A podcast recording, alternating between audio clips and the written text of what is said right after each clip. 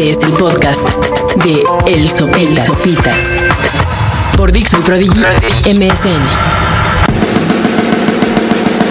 Pues están de nueva cuenta en Dixo, están, acaban de descargar, mejor dicho, el podcast de Sopitas, así que eh, aún están a tiempo para, para dejarlo de descargar y seguirse con todo lo demás que hay. Por ejemplo, pueden meterse a ver los posts de José Álvarez, felicitarlo porque su corto Venus eh, ha sido seleccionado para participar en el festival de Rotterdam eh, pueden meterse también al blog del chat de Mariana H, escuchar el podcast del Warpig, eh, el del Muñecón, el de Fer Tapia, etcétera. Pero bueno, si decidieron quedarse aquí, eh, se los agradezco y ahora se aguantan. en una semana que la verdad inició con noticias bomba, ¿no? Para, por lo menos para los amantes de la música, con la confirmación del cartel del Festival Coachella 2007, que muchos ya han hablado sobre el cartel, la reunión de, de Jesus and Mary Shane la reunión de Rage Against the Machine, eh, la reunión de Crowded House, las presentaciones de los Arctic Monkeys, los Chili Peppers, The Decemberist, Arcade Fire, Interpol, Jarvis Cocker, The Good, The Bad and The Queen, Kaiser Chiefs, Lily Allen. Ay, que la verdad debo confesar que odio a Mariana H por haber entrevistado a Lily Allen. Fufa. Pero bueno, eh, y hay dos artistas en lo particular que a mí me emocionan mucho. Uno es Amy Winehouse, que tiene un nuevo álbum que se llama Back in Black, que está grandioso. El otro, obviamente, es eh, el regreso de Travis, que habían anunciado un álbum para el 2006 y que nunca lo vimos. Y tras esta confirmación de su presencia en el Festival de Coachella, la verdad me emociona mucho poder ver de nueva cuenta a Frank Healy y compañía. Pero bueno, insisto, del cartel ya se habla mucho, pero eh, pues más bien a mí como que me he encontrado con muchas personas que están obviamente emocionados también y que quieren finalmente aventurarse a la, al festival. Y hay como muchas preguntas, ¿no? Por ejemplo, ¿qué es más fácil?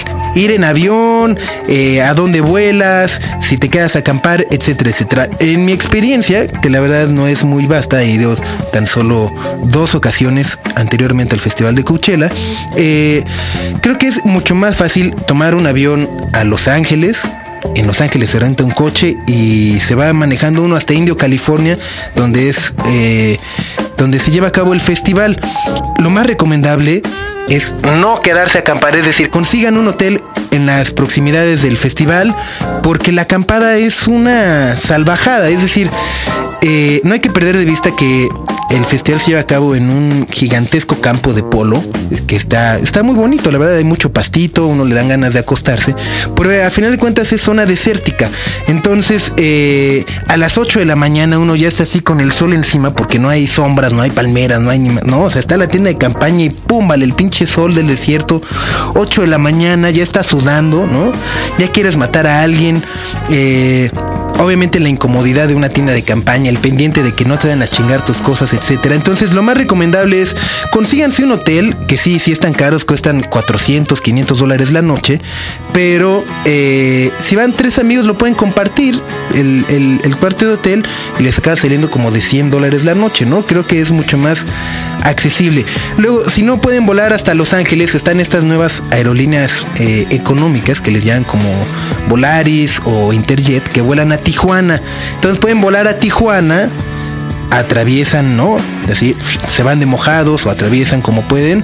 Y ya en San Diego rentan un coche y se van a Coachella. También es otra opción que es mucho más económica. Todo todo, todo eh, esto, insisto, sí lo tienen que hacer con anticipación, puesto que es un festival, eh, me atrevo a decir que es el festival más importante del continente americano, en el cual eh, muchas bandas, como hemos visto a lo largo de los años, aprovechan para presentar sus nuevos discos, para anunciar sus regresos, etcétera, etcétera. Entonces, obviamente, no crean que son los únicos que van a ir. Hay un chorro de gente de todos lados que desde ahora ya también están planeando. Entonces, sí, lo más importante es que lo hagan con tiempo. insisto, lo del hotel sí es vital. Y luego también, eh, pues váyanse preparados porque la comida y las bebidas dentro del festival también son un ensarte, ¿no? Cada botellita de agua cuesta como 3 dólares, eh, cada tortita como 7. Entonces, pues ahí están. Son eh, los consejos que de mi vivencia en Coachella les puedo compartir aquí en Dixo.com. Y el otro tema de las noticias fueron las famosas nominaciones a los Oscars, ¿no? Que desde aquí de una vez mando de nueva cuenta todo mi admiración y respeto a la persona que hace los encabezados del periódico El Metro de la Ciudad de México. Porque justo el, el, día después que fue en la entrada de los Globos de Oro, venía en la portada, imagínense la portada, una foto grande de Salma Hayek con un pinche escote acá y nomás decía Globos de Oro. no mames, ese güey sí soy fan, así. Una de su creatividad y dos de sus, huevos de sacar un periódico de circulación gigante en la Ciudad de México con esa portada. Y luego, eh, les decía, la nominaciones de los Óscares, que es como muy raro, ¿no? Eh, eh, ver tanto mexicano, uno pues sí se siente hasta, ah, cabrón, pues está seis nominaciones y siete y cuatro. En fin, eh Sinceramente, el fenómeno Babel no me lo explico. Personalmente pienso que es una película como cualquier otra de Alejandro González Iñárritu. Eh, con sus pros y sus contras, ¿no? Es decir, con todo lo que eso implica. Pero realmente yo no conozco una persona que le guste. O sea, todas las personas que la han visto, con las que he platicado, salieron odiando. Es decir, tengo hasta un amigo incluso que, que el otro día me decía, no mames, es que pinches gringos seguro la nominaron porque no la entendieron, ¿no? Y pensaron que era de arte. Entonces, ¿no? Para esos ches güeyes, entre más rara y entre menos le entiendan, está más chingona.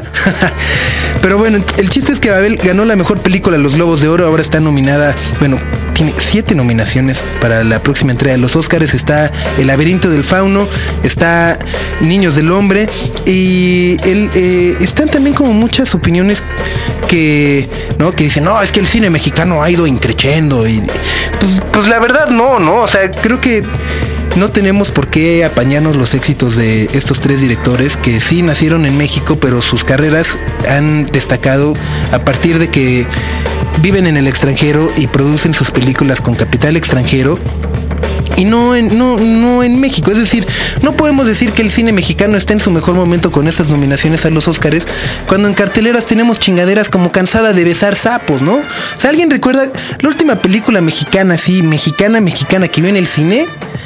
es, la verdad es gacho, ¿no? Pero a final de cuentas es la realidad y no podemos permitir que los éxitos de, del Toro, de Cuarón y de González Iñárritu nos vengan a desviar la atención de este triste tema que es el desinterés político y también de la iniciativa privada por apoyar la cultura de nuestro país. Espero que estén muy bien. Yo fui Sopitas. Nos escuchamos muy pronto. Sigan aquí en Dixo.com. Acabas de, escuchar el podcast de El Sopitas por Dixo y Prodigy MSN.